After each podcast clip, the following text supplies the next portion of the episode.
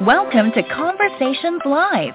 For more than a decade, we've brought you the best in books, entertainment, celebrity interviews, and current events. When the movers and shakers of the world have something to say to you, they say it to us first.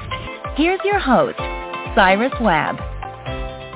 Welcome back, everyone, to Conversations Live. I'm your host, Cyrus Webb. Glad you all could join us once again. But for a radio audience tuning in at WYAD 94.1 FM and WYADonline.com here in Mississippi, as well as tuning in online through our affiliates, we appreciate you all being with us as well. I think we have our tech issue fixed now on the online side. I'm so glad you guys could join us over the, via the podcast at Blog Talk Radio, as well as, of course, with iHeartRadio as well. We're excited to welcome Ahmed White to our broadcast today. Ahmed is the author of a powerful new book had a chance to read about a group that I knew nothing about, and that is the Wobblies. The book is called Under the Iron Heel, The Wobblies and the Capitalist War on Radical Workers. We'll talk to Ahmed not only about the extraordinary research he had to do for a book like this, but also the lessons we can all learn about something I think a lot of times we do take for granted, especially as we hear conversations today about unions and the power of unions, but also, of course, the politizations of groups as well. We'll talk to Ahmed about the conversations he's been able to have about the book and what he wants you to take away from it too. Ahmed, thank you again for the time. Really do appreciate it. Oh, thank you for having me. It's my pleasure. And and I appreciate you working through us through the tech issues here. I, I think we have everything fixed now on both sides for the radio and online as well.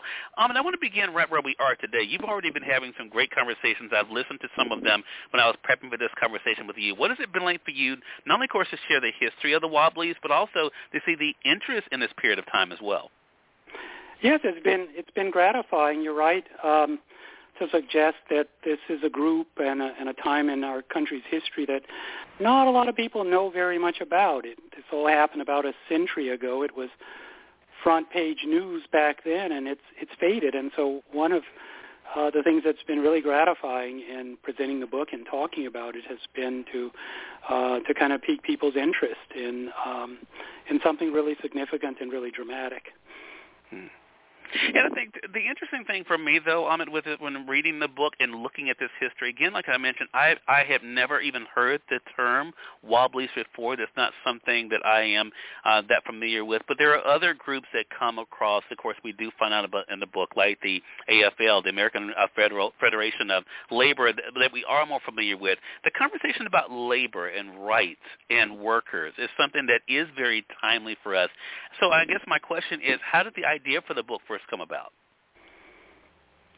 So I, I got into academia about 25 years ago, and I, I initially uh, did a lot of research on criminal law, on corrections, so-called, on prisons, that sort of thing, uh, and only gradually got into labor. But there's, there's kind of, if, if you're going to come to labor history as I did, with a background in criminal justice, criminal law, and punishment, then there's no more natural landing spot than the history of the Wobblies, the the industrial workers of the world. They were a labor union uh, that uh, was the object of uh, the most vigorous campaign of, of labor repression and political repression, I think, in the modern history of this country. And so there was there was kind of a natural um, inclination for me to, to end up writing about this organization. Uh, there are other reasons as well, but, but those would be the main ones, I think.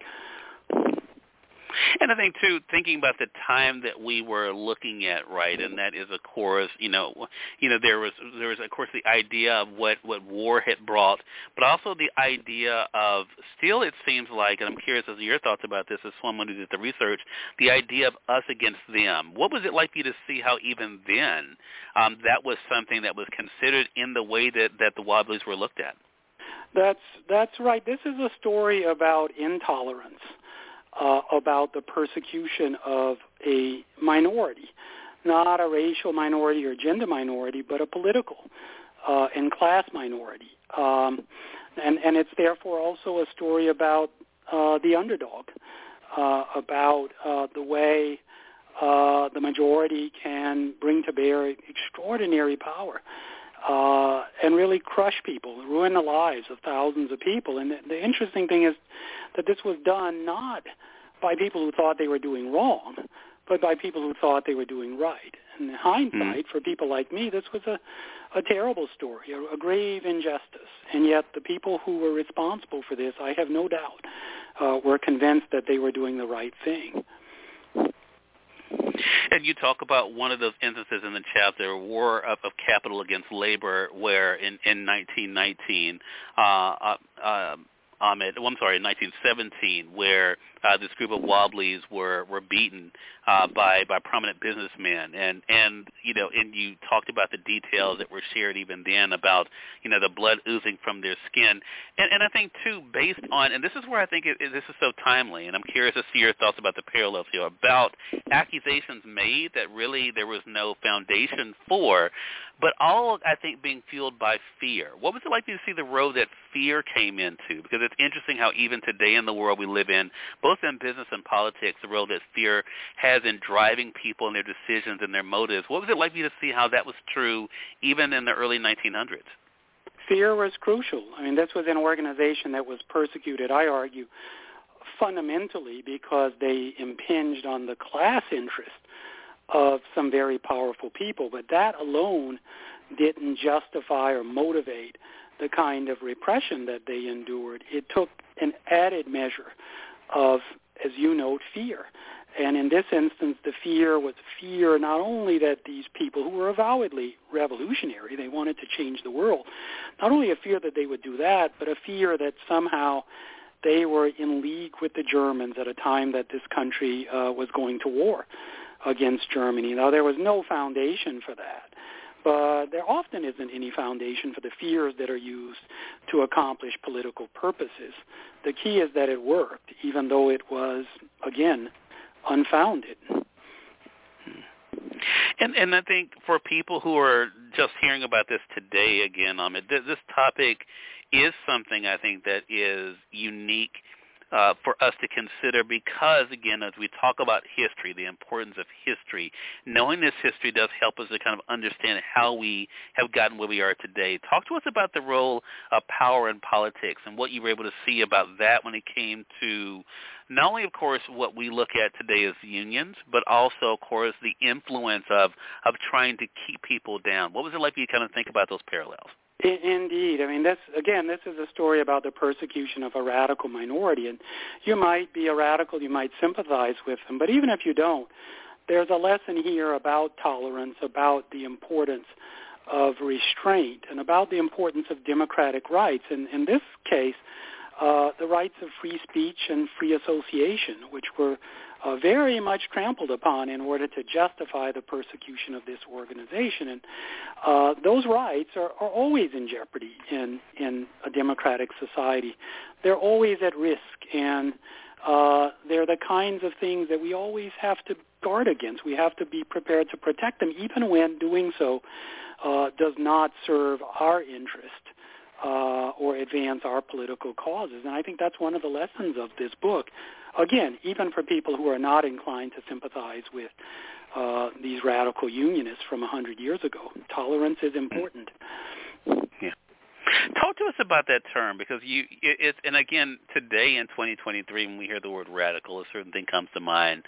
What what was it like for you to kind of look at that that word and those who were associated with it even in this time of the Wobblies? Yeah, so this was a unique kind of radicalism that these Wobblies uh, embraced. Their idea was to overthrow capitalism, and they had a a, a, a specific method in mind for doing that, which is interesting. They didn't intend to seize the government. They didn't intend, like, like say, some communist revolutionaries. They didn't intend to uh, achieve their goals by successfully participating in the political process, getting people elected into office or suing people or that sort of thing. They, they rejected all of that. Their idea was that they would organize enough of the working class uh, in this country, in the world, that eventually they could call one massive general strike and uh, bring the economic system to a standstill and, um, and, and essentially demand that as a condition of resuming production, the capitalists surrender to them the control of the economic system. So these people were socialist in their goals, but they were different than most socialists in how they thought they were going to accomplish uh, mm-hmm. their purpose. And as you might imagine, this was this was this was pretty worrying to people who, who were capitalists or people who were prosperous in the social system, and that's that's again a major reason they ended up many of them, hundreds of them, thrown in prison or beaten, uh, and a few of them killed. And the reason why I wanted to go into it a little bit on it, uh, it was because we can see now why those are such hot button words today when people are called socialists, what that must bring back for a certain group of people when they hear those terms, right, as someone being a socialist, someone being radical. And so I think a lot of times we, we think, oh, they're just using these phrases, you know, um, you know, trying, you know, trying to, to get a reaction. Mm-hmm. And they are in that, you know, for some people what that does conjure up was there a lot of surprises for you uh, when you were doing this research when it came to the Wobblies and their time period, or, did you go into the book kind of knowing about the history enough that you kind of knew the story you wanted to be able to share? I knew the basic outlines of the story, but there are a lot of parts of the story that were surprising to me. One is just how much these people suffered, how many of them uh, were persecuted, thrown in prison, beaten, thrown into local jails, that kind of thing. And and even though I was prepared for this because I'd done work earlier on the subject, I was also surprised by the, their perseverance, um, their their courage in the face of this persecution, and and surprised.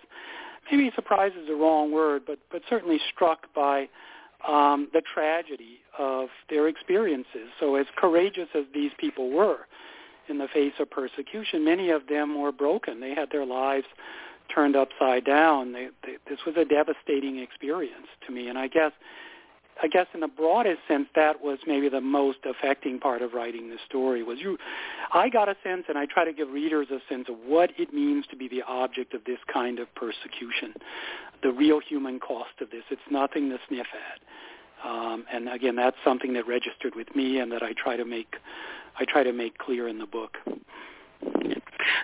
another thing that comes up in the book that I was not expecting, because again, me not knowing a lot about the time period, is the of the Supreme Court in this as well. Talk to us about what that was like for you to see yeah, how so, the Supreme Court played such a role in this, especially in you know in, in the early 1900s.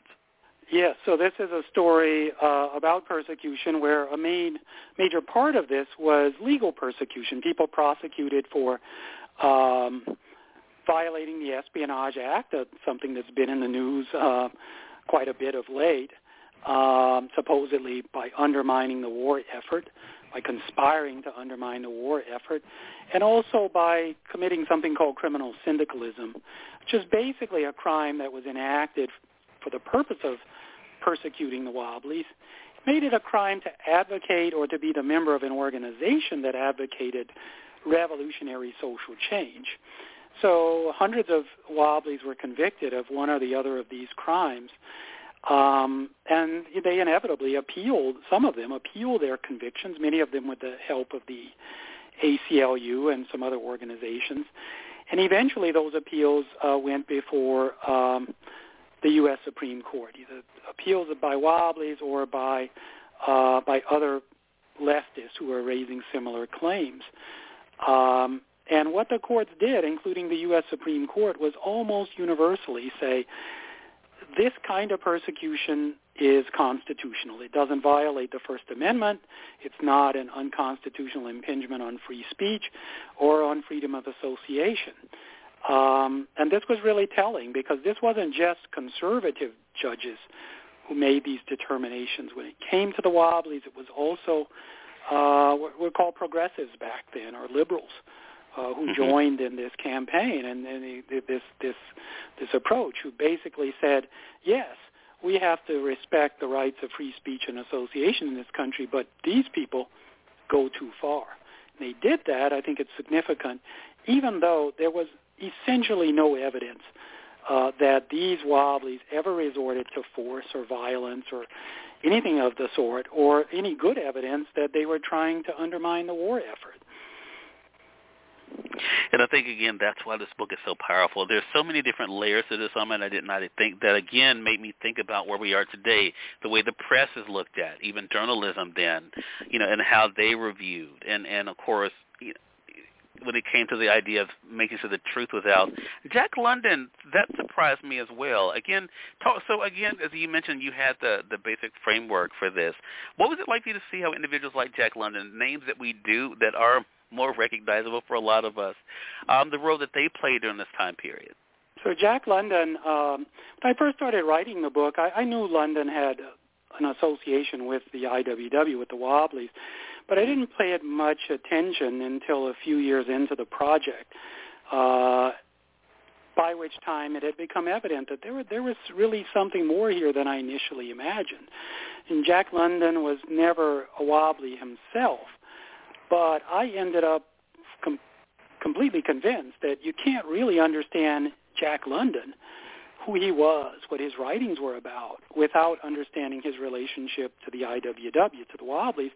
And you couldn't really fully understand the Wobblies, where they were coming from, what they were trying to accomplish without understanding their relationship to Jack London. There was a very close relationship there. Their, their experiences inspired London's writings and his, his political consciousness.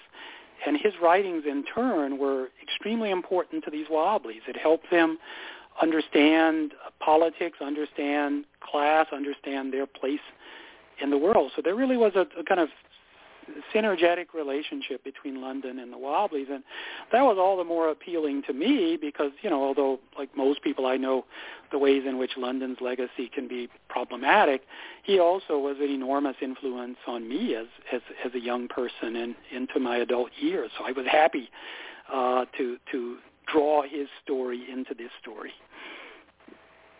And I think it's something that, again, readers will appreciate. Again, everyone, Ahmed White has been our guest. The book is Under the Iron Heel, The Wobblies and the Capitalist War on Radical Workers. It really is a fascinating look. And, and I think it's something that all of us can appreciate, Ahmed, and I'm so glad that you brought this history to us. What is your hope, though? I learned a lot from it just from the time period and the individuals, but what was your hope in releasing Under the Iron Heel that you wanted readers to take away from it? Oh, a, a couple things. One is I I, thought this was a story that that's worth remembering. I mean, people have a lot of people have written about the IWW. What I tried to do was comprehensively tell the story of the repression that they endured, and to tell it in a way that spoke to its that speaks to its human dimensions, its cost, uh, the burdens it imposed on people. Because I, I simply think that's a story that is again quite well worth remembering on that level alone. And in addition to that, I think there are some more immediate lessons here uh, about the state. Um, I'm not inalterably opposed to the state as, as as an institution in modern society. I think to some extent it's essential. Um, but but I also think that this story comes with a warning about uh, about what the state can do and, and what the state can do, as I suggested earlier, in the name of good and the hmm. bad things that can follow from that. And I think this story is um, is is is an, is an object lesson in that, and it's also a lesson about um, about liberalism and progressivism and the complicated ways that liberals and progressives have uh, have related to uh, people on the left, radicals, and people in the labor movement. And I, I think there are some lessons there, even though I, I don't imagine that those lessons are necessarily simple ones. I'm, I'm not arguing that this is a story about how liberals betray the left or something like that, but, but rather just a story about the importance of appreciating the complexity of uh, of how institutions and people relate to each other. Yeah. And I think actually being able to communicate with one another and getting to know one another versus again allowing fear to be the driving and deciding factor. I think, um, and, and that's I think right. I mean, that, you asked me earlier things that surprised me. Well, I don't know if it was a surprise, but one of the gratifying things that comes up from time to time in this story is uh, the expression of a, a basic humanity of people who are, say, adverse to the Wobblies, but who, who at some point recognize what we're doing here is wrong. These are these are our fellow human beings here. These are these are ordinary men. Uh, and they were mostly men who we need to treat better than this. And I, I think that's an important lesson as well. Yeah, such a great point. The book's available to our friends at Amazon.com or through your favorite local bookstore. Um, and how can our audience stay connected with you? Uh, you can reach me through ahmedwhite.org or uh, through the University of Colorado um, School of Law, where I'm, I'm currently teaching. I welcome any inquiries about the book, and my email's um, easy to find. All right. Congratulations to you again, Ahmed. Really appreciate you stopping by and looking forward to our next chat together. Thank you. Thank you very much. It was my pleasure. Thank you. And we thank your audience for tuning in to another great segment of Conversations Live. Appreciate you guys sticking with us, especially during our tech issues on the online side of our broadcast. For those tuning in on the radio side, thank you again for joining us for Conversations Live. Until next time, I'm your host, Cyrus Webb, saying as always, enjoy your day, enjoy your life, enjoy your world. Thank you all for choosing Conversations Live. Let us go make today amazing. Take care.